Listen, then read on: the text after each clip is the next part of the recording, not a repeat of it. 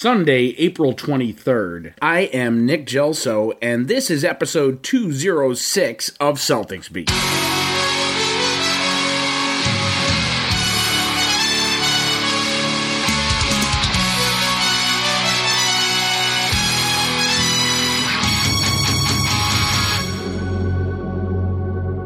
Episode 206 of Celtics Beat. Fans, it's game day in Boston. I'm Nick Gelso, not Larry H. Russell. He's out on assignment. I get the privilege of sitting in the host chair today on Celtics Beat, and I can't tell you how thrilled I am. We have quite the show lined up for you. We're going to take you out to Chicago before game four with all of the recaps from game three. We're going to talk to Jared Weiss of CLNS Radio. That's Jared Weiss, NBA. He's going to give us a touch on all things going on in the Celtics practice on Saturday, all things game three on Friday, and a preview for game four on Sunday. And folks, just when you thought that was enough, now we have more for you. Following Jared Weiss, I, I hooked up with with Mike Gorman, legendary voice of the Boston Celtics for our friends over at CSN and E. Mike checked in on the Celtics. He gave us Brad Stevens some really interesting nuggets on on Brad Stevens and how he's been able to to really hold the team together. In Mike's words, as a friend, a brother, and a father figure to his team. And and games one and two. Going into that game, obviously traumatic news, you know, uh, tragedy with Isaiah Thomas's sister, Chyna Thomas. And then on top of that, he had to pull them together and, and really do game prep Brad Stevens, top five coach in the NBA, right? One of the best. Legendary Mike Gorman agrees in the second half of the show. And he had his team prepared, but the difference maker in game three seemed to be Isaiah being able to go out, put some closure on the situation in Seattle. And then, of course, uh, the Kevin Garnett voice message to Ed Lacerte, the trainer. I mean, could you get any better storytelling material here for Celtics fans? I mean, Kevin Garnett leaves a voicemail on the trainer Ed Lacerte's voicemail for the team. You heard it. You're going to hear it right now. Avery Bradley is going to tell you about it. What was that message from KG? Um, he just told us. He said, you know, you can either play two ways. You can either make excuses and say it's emotional. Oh, let's give up this year and worry about next year, or you can fight and fight for his family, and that's what we did. That was taken from the post game presser on Friday night, game three, and, and you could hear it in Avery Bradley's voice. You could hear a lot more from Avery Bradley, too, at the YouTube channel for CLNS, youtube.com forward slash CLNS radio. There you can find all the post game pressers, practice pressers, even from out in Chicago Pre-game pressers for tonight's game, this afternoon's game versus the Bulls, game four, and of course all the work from Jared Weiss and all of our great podcasters, Coach Nick, B-Ball Breakdown, Real GM, Danny LaRue, and the list goes on and on and on. Oh, and this show, this show is also available on the CLNS Radio mobile app and the YouTube channel with everything else. So back to the game, Avery Bradley. I, you know, here's a, here's a guy that I have covered in the locker room. I've, I've gotten to uh, observe Avery in situations with the media, and you want to talk about a soft spoken, humble, level, level guy. That's Avery Bradley, and you you heard it right here after Game Three. Bradley was pumped up more so than I've ever heard him from KG's message prior to game time to tip off. And if you listen to the practice pressers from yesterday, Saturday, you'll also notice it kind of impacted all the players. Jared Weiss is going to join us now, talk to us about Kevin Garnett's impactful message, but more importantly, how the Celtics have, have kind of changed their demeanor, taken momentum back in this series, and maybe quite possibly quite possibly are the favorites again. In the last couple weeks of the regular season, as seeding was being figured out, Jimmy, Jared, and I on the Garden Report on discussed who were probably the least best opponent for the Celtics. I had the Bulls, but I had the Rondo Bulls, and Jimmy and Jared, their predictions or their best case scenarios kind of seem to be relevant again as the Bulls are now without Rondo, and Jared Weiss is going to join us now to tell you where he thinks they now stand in the series. Then hang tight. We're going to come right back. We're going to talk with Mike Gorman, legendary play by play man for the Boston Celtics. But first, a word to keep the lights on. Today's episode of Celtics Beat is powered by Blue Apron, the number one fresh ingredient and recipe delivery service in the country. Did you know that cooking together creates great, strong family bonds? And research shows that Blue Apron families cook three times more often together. Those who spend a lot of money at restaurants and high end grocery chains can now spend under $10 per person for a delicious meal. Meals this month include cashew stir fried chicken with mango and mandarins and jasmine rice, crispy barramundi with quinoa and roasted carrot salad, udon noodle soup with miso and soft boiled eggs. These are just some of the meals I tried this month with Blue Apron. They make it easy, they make it fast, they make it affordable, and it's super, super high quality. If you enjoy Celtics Beat and have been curious about Blue Apron, why not pump up our show by trying Blue Apron and not risking anything. Honestly, you could check out this week's menu and get your first three meals free with free shipping. That's by going to blueapron.com forward slash Celtics Beat. You'll love how good it feels and it tastes to create incredible home cooked meals with Blue Apron, so don't wait. Go to blueapron.com forward slash Celtics Beat. Jared Weiss joining us from the Windy City in Chicago. Jared, is it windy out there? I mean, that is how they got the name, right? It's pretty much like Boston, but just more lakes. So yeah, right. So and uh, you transplanted from Boston to Chicago, traveling on the road with the team. Big difference in game one and two versus game three. Jared, the mentality, the mood around the team after game three has to be quite a bit better. Yeah, I mean the somberness has been lifted to a degree that was pretty noticeable in the first couple games. I mean, the KG speech. Oh, we got to go there. Them, oh God, telling them to take the tragedy of Isaiah and use it as fire to make them proud. I mean that they're they're kind of walking that now. Jared, and, how? I mean, yes, you're you're covering the team now. You're a journalist, but you're still a fan at heart. Those that no, no that's, that's not true. That's actually not true at all. Okay, so that KG had no effect on you whatsoever. I mean, that yeah has an effect from an emotional impact, sure. But I mean, I'm not a, a, not a fan of the team anymore or anything near that. But I certainly I, I, like everyone on the team, and I and I hope that they do well. And obviously, I want to see the team succeed because I get to continue to cover the team, and I get to see people that I that I work around and enjoy uh, succeed, and uh, we get more basketball, which is always great. And I like seeing positive stuff. I don't like seeing people suffer and lose and stuff like that. I like being around winning because it's a more positive uh, environment and it's more enjoyable. So I, uh, the KG thing was amazing, and it, it it's incredible from so many standpoints. The to see like this kind of ominous presence that Garnett could have looming in like he's a deity of Celtics lore I mean, it's it's it's like a it's almost a biblical story, really. It's pretty amazing. I mean, from my standpoint, definitely had the chills going right through me because Kevin Garnett's still giving the, the Boston Celtics assists even in retirement, and you could see how it affected Avery Bradley. Uh, so now back in, in Chicago, the, the series has shifted, the momentum has shifted. The Celtics are back in the series.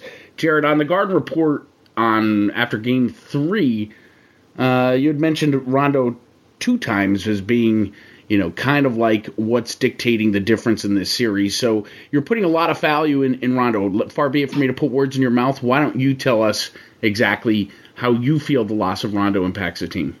No, that's exactly what I was saying on the Garden Report, and it's it's still it's even more true the next day watching the way that the Celtics were able to go against the Bulls defense, where Rondo was playing quarterback on both ends, and I think his impact was even more. I think his consistent leadership was more impactful on the defensive end.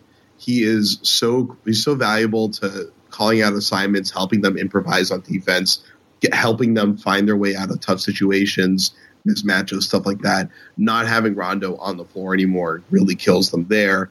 I mean, their offense struggled obviously, but like Rondo, Rondo was great in game two. I would have been surprised to see him play at that like kind of all star level every single game in the series offensively, but his communicative leadership is like the biggest thing that he contributes to this team and his consistency. I mean, for a guy that's been really inconsistent throughout his career on both ends, he seemed to be kind of engaged. Big moments. Yeah, he, he was so engaged the entire game, and that was really big for them. And he's on the sideline. He's you know he's his real contribution in Game Three was tri- trying to trip Jake Yeah, Crowder. yeah, come on. That was great. That was great. Typical Rondo, right? And and then his greatest comp, uh, contribution to Game Three was also the the post game press conference. Uh, well, he said he was asked about it in the post game press conference, and he said what happened was that when you tear your ACL, which Yes, you know, yes. with him tearing it a few years ago, that sometimes you just need to stretch your leg out, and he just happened to be Opportune stretching it a moments. And Jae Crowder just happened to be running a little too close to the Bulls bench. So. And it just happened to be right around the time I think Jae Crowder blew blew a kiss to the Bulls bench, or he did something kind of. Uh, Well, he had he had just scored, and then he ran up the sideline, Right. like on top of them. So I mean, it was pretty obvious what Crowder was doing there. Um, Mark Murphy, of the Boston Herald, just reported that the NBA might look at do an investigation into this one. Well, they Doesn't should. seem, doesn't seem like that hard of an investigation. Um, Uh, Rondo's- no, it's all on tape. With his alibi, we have the tape, uh, so we'll see how long that takes. Uh, today at practice, you posted on uh, youtube.com slash CLNS radio where all the post-game pressers are and the practice pressers. Brad Stevens said he's going to stick with Gerald Green in game four. Before we hone in on that comment, how big, how bold was the Gerald Green move in game three to put him in the starting lineup? Uh, it was a huge risk. Um, I'm trying to remember who said that. I can't even remember. Oh, right I now, remember. I know. I'm, I'm with you. Uh, it was it was, it was- Al Horford. Yeah, it was Al Horford. Yeah, so Al said it was a huge risk. It really was. He said that in the post game presser after Game Three, I believe, and um, it was it was this massive risk where you're putting. It's not because like I expected them to put Kelly Olynyk in. I thought that so I thought the move was going to be they were going to start Olynyk and then Gerald was going to be the eighth man instead of Jonas Jerebko and. And, or Jaylen Brown as well. It would be Rozier, Smart, and Gerald Green, and then maybe Amir Johnson would play a little bit here or there. Um, so it, it was kind of what I expected, but putting Gerald in that starting lineup was a huge risk. But you go back and you just look at the tape and you see that not only did they change the starting lineup, but they changed the type of actions that they Yeah. ran on offense. Um, they used a lot of plays where they would do staggered screens, so you'd have Al Horford and Gerald Green kind of lined up together to set multiple screens, and then they split out into different actions. One guy will pop to the elbow, one guy will roll down the lane. They don't they don't do a lot of that stuff usually. Most of their most of their interactions at the top of the key are usually um, pick and rolls between the point guard and the center, one five high pick and roll, or dribble handoffs on the elbows, flare screens, stuff like that. This was a this was kind of a different offensive game plan, and it worked so well. And you know, obviously, the really the biggest difference in the game was that they hit a lot of their open shots, and they were missing tons of wide open threes. That if they made, I mean, in game one they lost by a few enough points that if they had just hit like a couple of the wide open threes that they were missing, they probably you know, that would have been the difference right there. Um, game two, they just got blown out of the water completely. Uh, but it, the Celtics have not only made an adjustment in lineup stuff, but they've made an adjustment in game plan style, and that that was, I think, where the real win came for them. it was almost as if Brad Stevens upped the ante. I think, like you said, people were, we were all kind of assuming he was going to go a little bit bigger to contain Lopez and then maybe inject a, a, a Gerald Green. Uh, but to put him in the starting lineup and then change a lot of the actions, it really it showed the chess match in coaching. And I think that the perception, not necessarily the the the truth, but the perception among a lot of fans was that you know Brad Stevens had kind of was a deer in headlights in game one and two. But let me tell you, game three he had complete control of his team. I, I think it's pretty. I mean, obviously, that's what that's what fans are going to do, right? That's what they do. They're saying stuff. No, there's nobody that thinks that Brad Stevens is a deer in headlights. He's a patient guy, but you know, people people have always said that about Fred Hoiberg as well. And then Fred Hoiberg all of a sudden looked like a coaching genius in the first. Yes, he of- did, and Like- uh, he he, he he looked like he was out coaching Stevens uh, Hoiberg. But in Game Three, he was not prepared for any of the adjustments. Now, Hoiberg says he's not changing any lineups for, or he may change the lineups for Yeah. Game Four. While Brad is going to stick with Gerald. So, what what do you kind of see going on as far as lineups go for Game Four? So I'll start with Hoiberg. Hoiberg is going to take Jerian Grant out of the starting lineup, and he's going to have to roll without a point guard. So Well- Jimmy Butler will be the point guard. It looks like Dwyane Wade will probably run some point. Um, the Celtics. I mean, I talked to Marcus Smart about that. He's he likes the idea of Jimmy Butler being the point guard. He thinks it's better for them Oh, I think so. because and this is what Smart told me was that they keeping track of Butler is like the hardest mm-hmm. thing. He is one of the great players off the ball in the NBA, and with Robin Lopez setting screens for him, he like he's he's a slippery snake that they can't control. And the Cobra himself now likes the idea of the fact that with Butler on the ball, he's coming down the court. They are in front of him.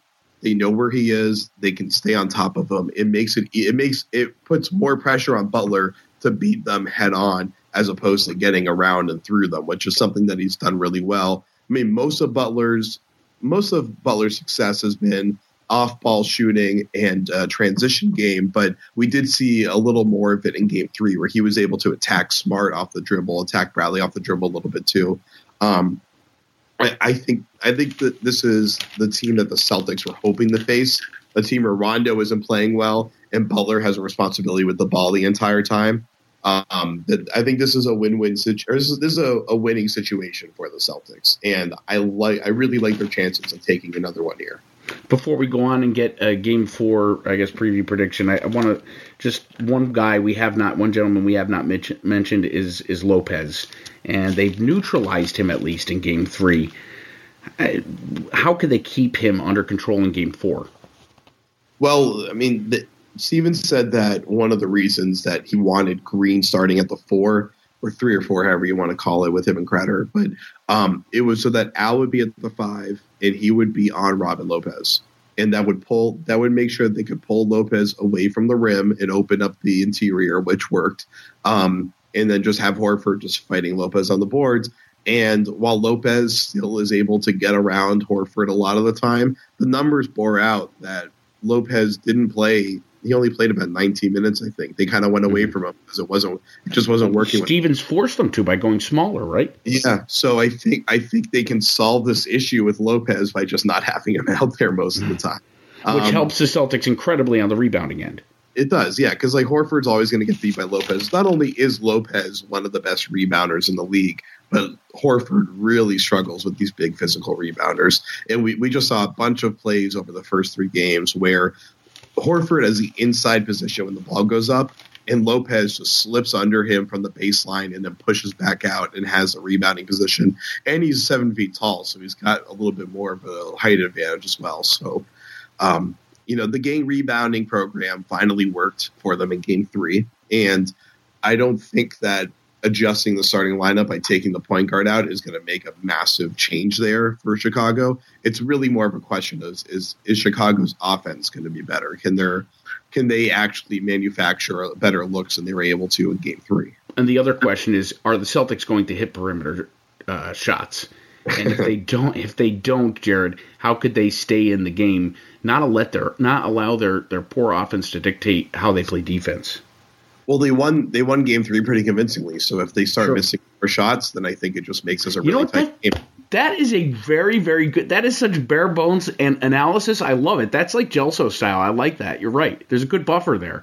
So, Jared, before you go, you're giving us the best impression of Doc Rivers without even knowing you're doing it.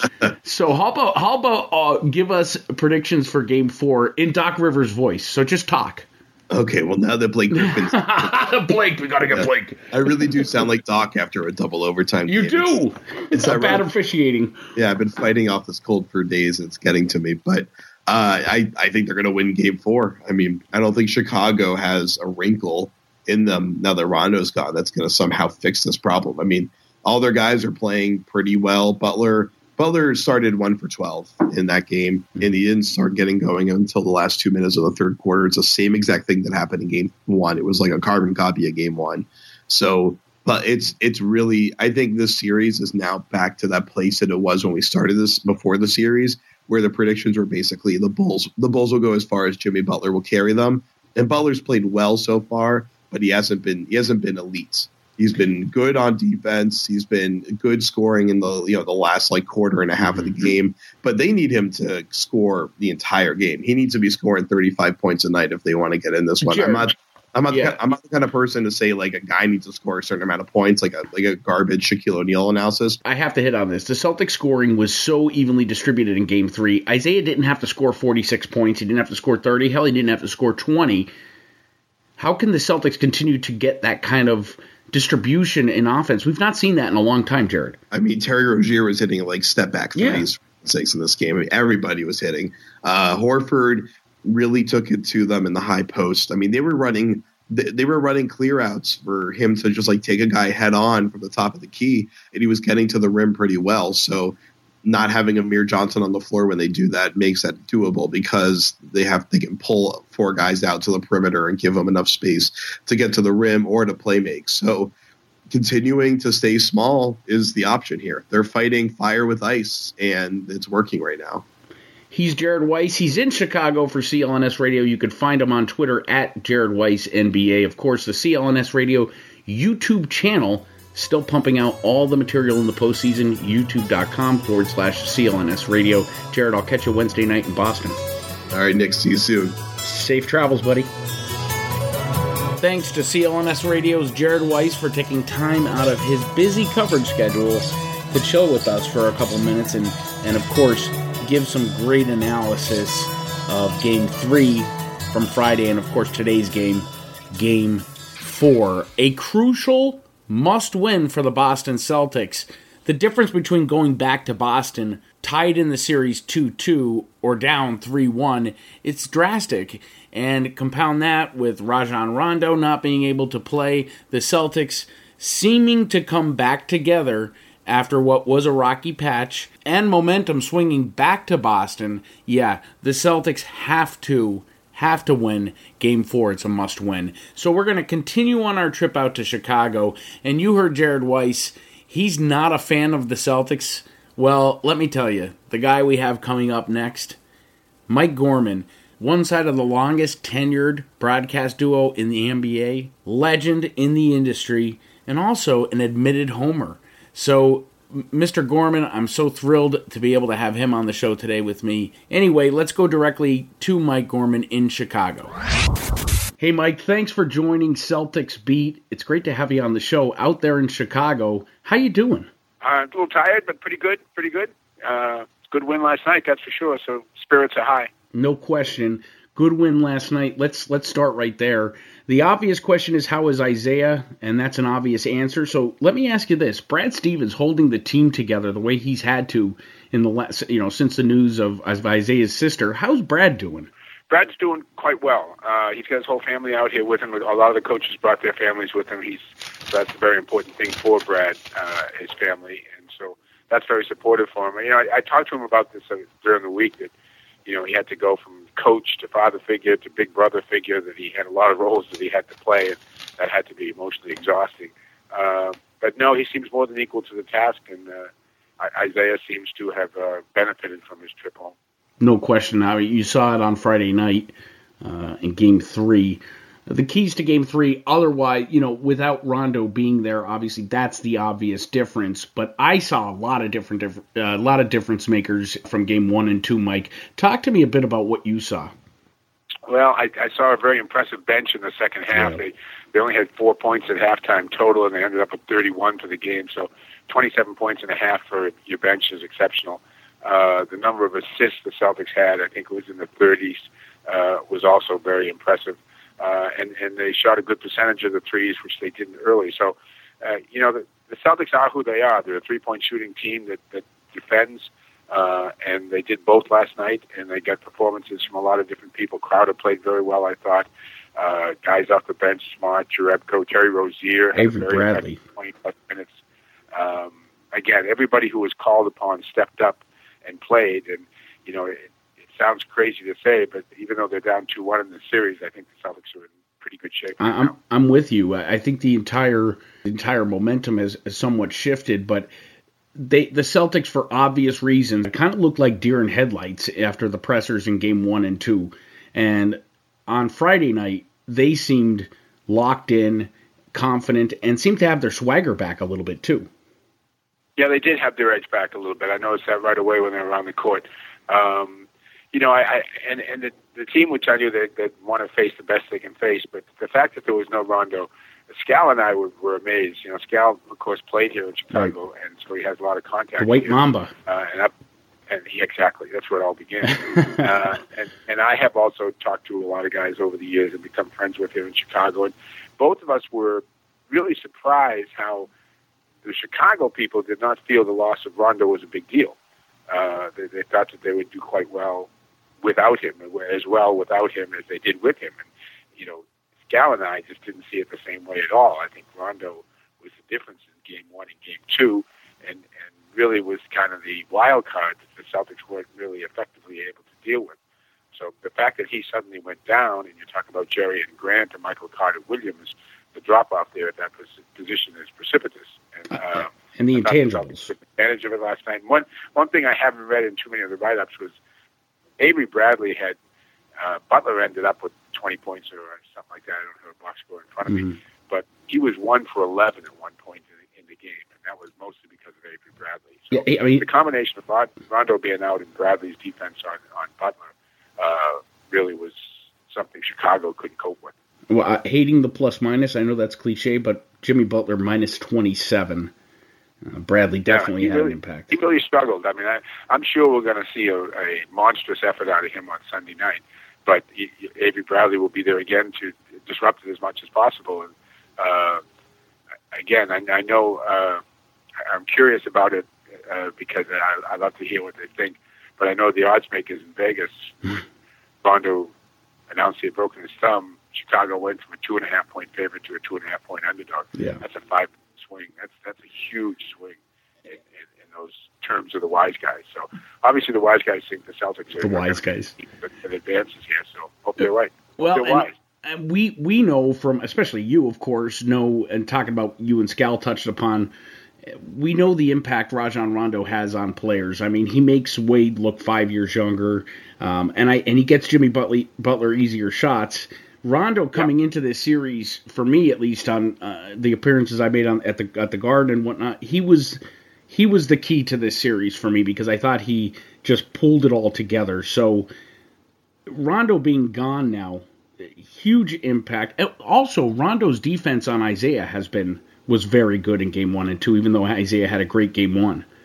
So the loss of Rondo is Rondo, pretty huge as, as we know from experience, Rondo's a great player when he when he wants. wants to be. Yeah, exactly, exactly. Uh, it, it appeared, you know, which I thought was really dangerous for the Celtics coming in here. Um, it appeared that he and Wade and, and uh, Butler had gotten together Yeah, and decided, okay, you know, we can make some noise as a threesome here. Mike, they look uh, like the big three, our big three. Garnett, Yes, Pierce, they, look like the big three on uh, after Tuesday night's win. I looked at that and thought, holy cow, uh, this could be a major problem because they seem to be so synced up. And th- talking the big three, I'm sure that you heard on ESPN in the presser afterwards, Avery Bradley mentioned a message from KG that went through Ed Lacerte to the locker room. Yes. How awesome is it Yeah. that Ke- Kevin Garnett is still giving the Celtics assists? Yeah, I, I know. And then he's, he's sending messages through the train and stuff. I love That's that. Cool. That's the funniest part, the red Lacerte. But what a di- and Avery was so uh, intense in that post game presser. We both know Avery is such a quiet and humble guy. He just was so fired up, and that's where I feel the intensity difference or the the swagger is back, and potentially this series truly is swinging back uh, in the Celtics' favor. You, you touched on that earlier, Mike. Talk about that a bit. Yeah, I just I just feel that you know they are the number one seed against the number eight seed, and, Right. And I do think the seedings probably are, are all messed up this year for a number of reasons Mhm. we talked for a long time about.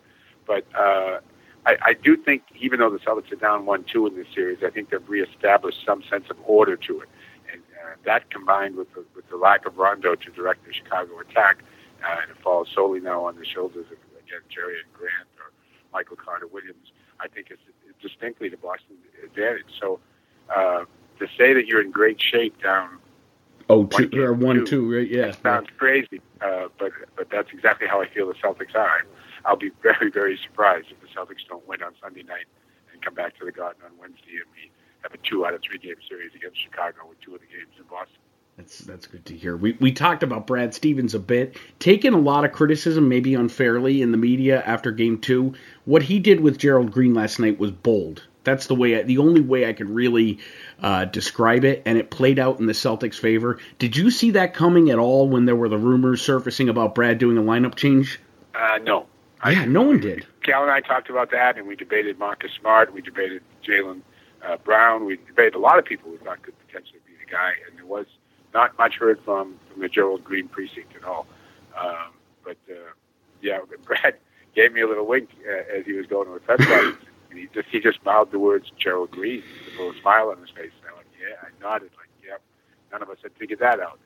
Um, and neither did the Bulls, yeah. clearly. Any, anybody who's talking about having a problem with Brad Stevens is really not paying close attention to what's going on. Uh, clearly, uh, he, he he he is one of the top four coaches in the NBA. I would agree with you. And you I, know and how I'll, def- I'll, def- I'll defend that statement forever. I agree with you, and you you know we all know how much we love Celtics fans, but they are a bit fickle. Two losses, all of a sudden, Brad Stevens comes into question, and to me, that's silly. He took total control, outcoached Hoiberg in, in Game Three because I sincerely don't think Chicago saw that lineup change uh, with with Green at all either. It seemed like he almost upped the ante. I thought he was going to go with more minutes for the bigs uh, Zeller, Jerebko, which got more minutes. Jerebko is so good in the playoffs last year rebounding. Why haven't we Yep. seen more of him? Um, I think we will. You know, again, the rebounding problem is one the Celtics are going to have. It's I gonna happen. Jonas Jerebko can't solve that for the Celtics. Um, but the Celtics can get out rebound like they did last night and still win games pretty easily uh, if they're making the three That's three it. ball. That's the trade off right there. So, um, you know, again, this is who the Celtics are, and they do it well, and they got to continue to do what they do. Uh, and uh, if they do that, uh, we'll face the winner of Washington and Atlanta. We'll be talking about that week. Let's hope so. Uh, before I let you go, Mike, I know that you were uh, truly concerned after Game Two. It's great to see that that you have turned it around for for now. Game going into Game Four with the Celtics now, kind of taking the momentum back with them. I guess let's wrap it up with what are your you've kind of saying that the Celtics can uh, take over the series and bring it back and hopefully get off to round two. What are the keys to the Celtics doing that moving forward and and uh, getting this playoff run back in order? well, just continue to do what they're doing right, continue to play that way. Um, but understand in, in what I'm saying about the, this particular series is Rondo is that much of a key. Uh, I, we would not be having this same conversation if Rondo had played in the game last night and we're 100%, no matter what the result of the game was. Rondo would still be the guy that we would be talking about, and he would still be the guy the Celtics were having problems with.